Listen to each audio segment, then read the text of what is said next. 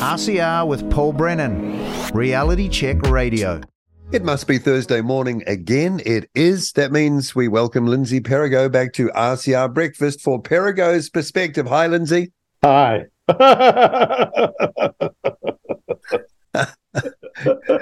now you ask me why I'm laughing. That's infectious.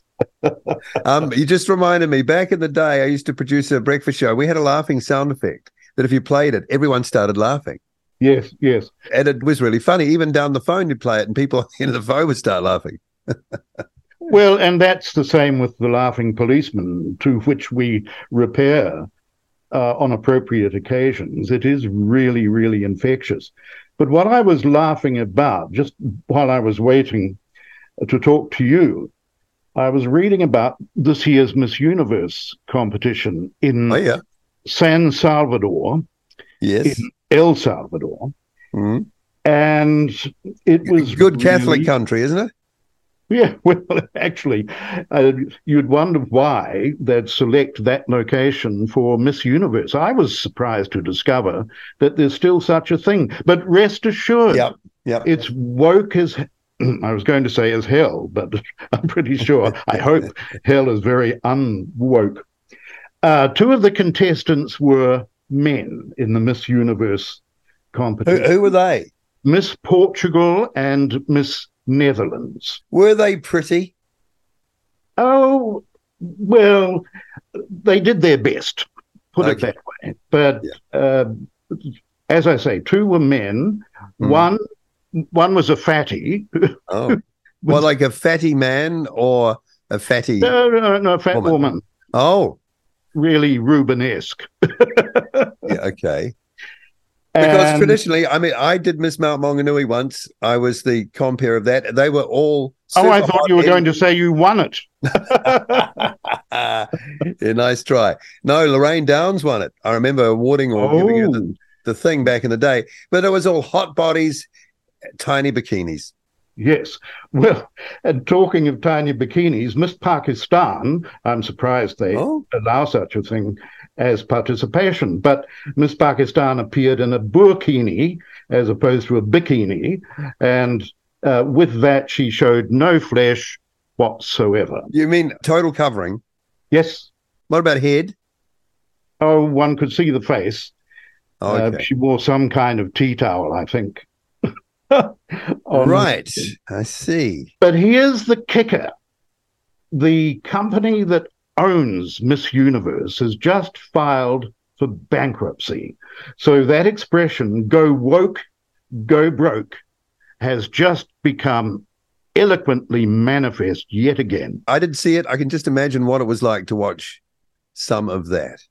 You'd, you'd never get it back that's how I occupied myself waiting for you. So, well, well, I have I have to tell the tale before we get into today's discourse.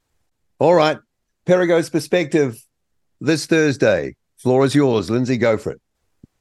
Okay, thank you. I shall begin this week's PP by repeating the first part of last week's PP, rewritten by a poet. This was most edifying and gratifying. Peter posted this on RCR's Facebook page. In the realm of twisted tales, where truth is but a guise, the Ministry of Truth weaves webs of darkened skies. Jacinda Jackboot's single source, a puppeteer unseen, strings pulled with deceit in a world unclean. In Orwell's echoes, a ministry unfolds where history is rewritten and reality molds. Lies, half truths, and hysteria, their weapons drawn, state media echoes, the only voice at dawn. War is peace, they chant, a paradoxical decree. Freedom is slavery, binds minds in tyranny. Ignorance is strength, the mantra they repeat, as truth dissolves and falsehoods discreet. Pfizer's whispers, the ministry's deceitful hymn, Wuhan vaccine safe, they claim with a grim grin. Masks, a veil of trust, in the theatre they stage. yet behind the scenes a farce, an empty cage. News dump, a channel spewing tales untold, infantile speech, a culture growing cold, YouTube's echo, where comments dare not speak. In the silence, dissent is rendered weak. A fifth wave looms, the virus's shadow cast, boosters and face snappies, decrees from the past. False news bulletins, a proclamation dire, a narrative scripted, fueled by deceit's fire. In aesthetic terrorism, squawks and quacks, broadcasting's demise as culture cracks. Toxic jabs injected into the veins of trust in this dystopian dance where lies combust. So, in this twilight where realities blur, let Perigo be a voice that will stir. In no particular style, let words take flight, for in the ink of honesty we find our light.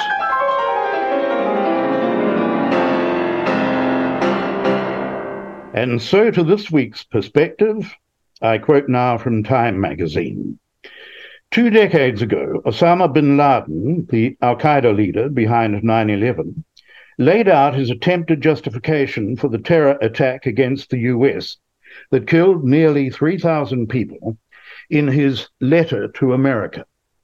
This week, that same letter went viral on TikTok among a new generation, many of whom are debating the Israel Hamas war and the role played by the US.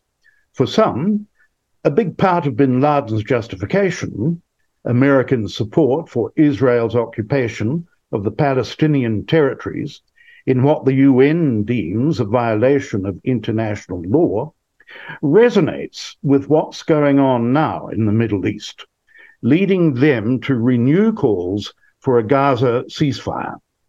Unquote. Well, I looked the letter up as I remembered it only vaguely. As expected, it was neither edifying nor gratifying. It was long. Here's a smidgen, just a smidgen of it now. Quote, What are we calling you to, and what do we want from you?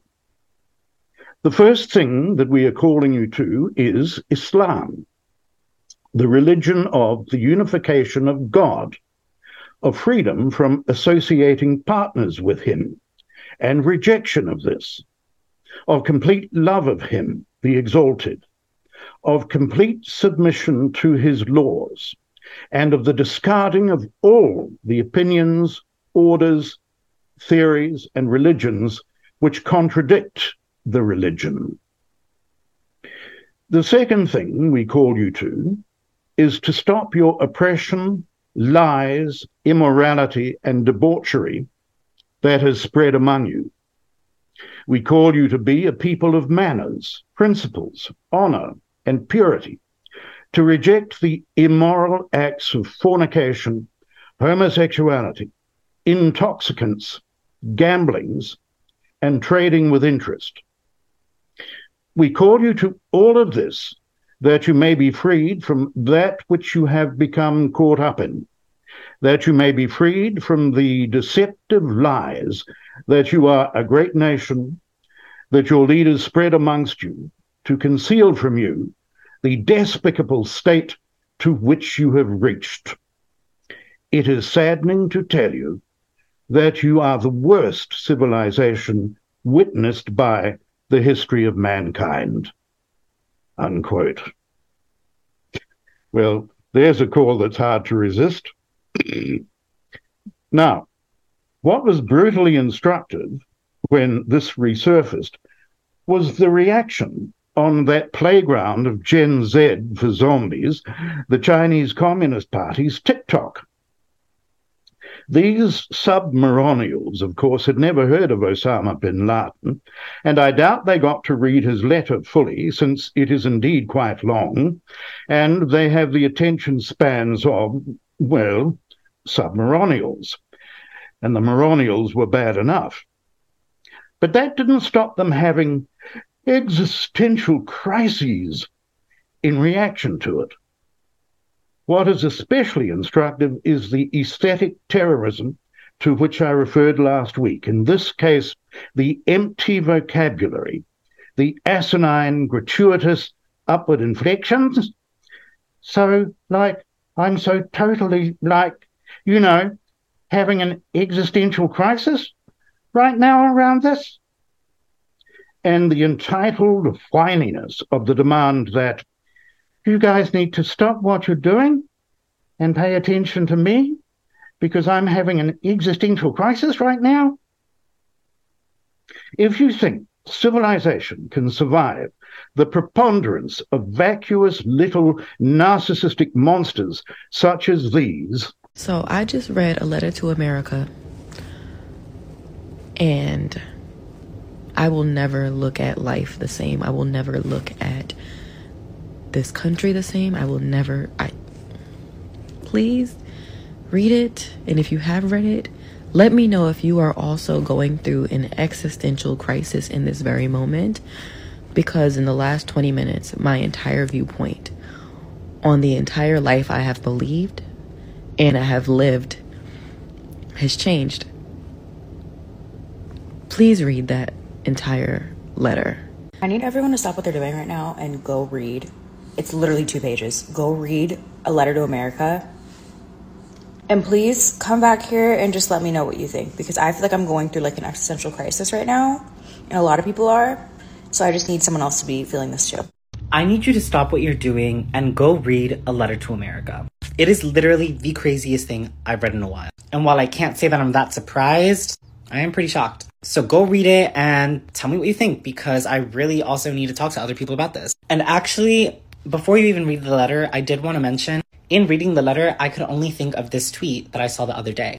Under settler colonialism, any kind of resistance is branded as terrorist because the only acceptable violence is violence by the occupier. So this is fucking insane. I just read Osama bin Laden's letter to America, which I will be going through right here, but it's actually so mind fucking to me that terrorism has been sold as this idea to the American people and honestly just so many Western inhabitants within certain nations that this group of people, this random group of people just suddenly wakes up one day and just hates you, just wants you dead, wants you gone. And this is all because they believe that they're better than, us. like, that is the root of terrorism. It doesn't make sense. They just hate your nation. But reading this letter, it becomes apparent to me that the actions of 9 11 and those acts committed against the USA and its people were all just the buildup of our government failing other nations. Famed lawyer and lecturer Alan Dershowitz had some trenchant observations to make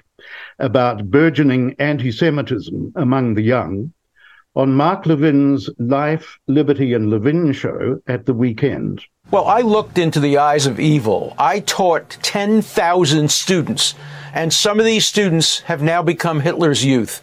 And if terrorism comes to the United States, and it will because Hamas is contagious. And when people start blowing up schools the way, for example, radicals did in the 1970s or army bases, some of my former students from Harvard will become those terrorists.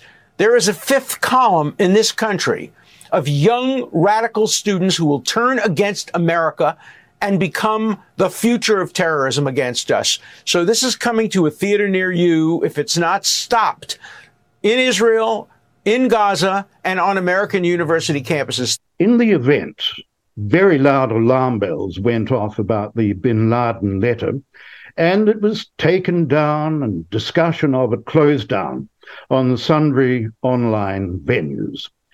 Wrong thing to do, in my opinion. Sunlight is the best disinfectant.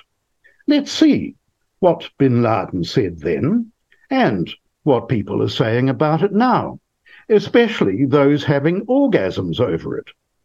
As Peter Hitchens said on British television about the demonstrations by Hamas savages on Armistice Day.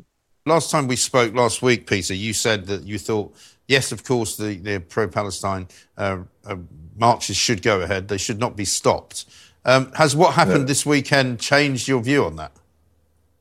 No, completely not. As I say, I think it was very educational for, for people to see just what nasty people, uh, really not terribly distinguishable from, from actual Nazis, turn up on these things. Mm. And if you're going to go along as an innocent hearted person who simply wants to make a point about the, the bad treatment of, of, of Arabs by Israel or something of that kind, just bear in mind who you who you will be marching with in future. There are a lot of these people about. I don't know how many. There's no measurement being made, but they are there, and it's quite plain. The organisers of the demonstration can't control them or keep them away, and they say the most revolting things. And I think if we hadn't allowed the demonstration to go ahead, we wouldn't know this. Uh, they weren't empowered by being on the streets but they were given the opportunity to shoot their horrible mouths off, and they've told us this is what we are. And this is what an awful lot of the opposition to Israel consists of a straightforward, old fashioned, racist, bigoted hatred of Jews of a mm. kind which we all thought had, had come to an end or had been too ashamed to show its face after the death camps were opened in 1945. But it's still there. Okay, now they've shown themselves. Now we know. No one can pretend anymore that they're not there. And that's one of the virtues of free speech. You know yes. what you're up against. Ladies and gentlemen, civilized humans know what they're up against, especially those currently, literally, held hostage by it as we speak. It's called evil. God on high,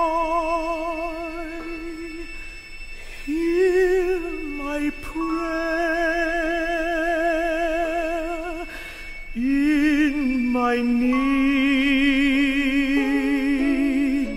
You have always been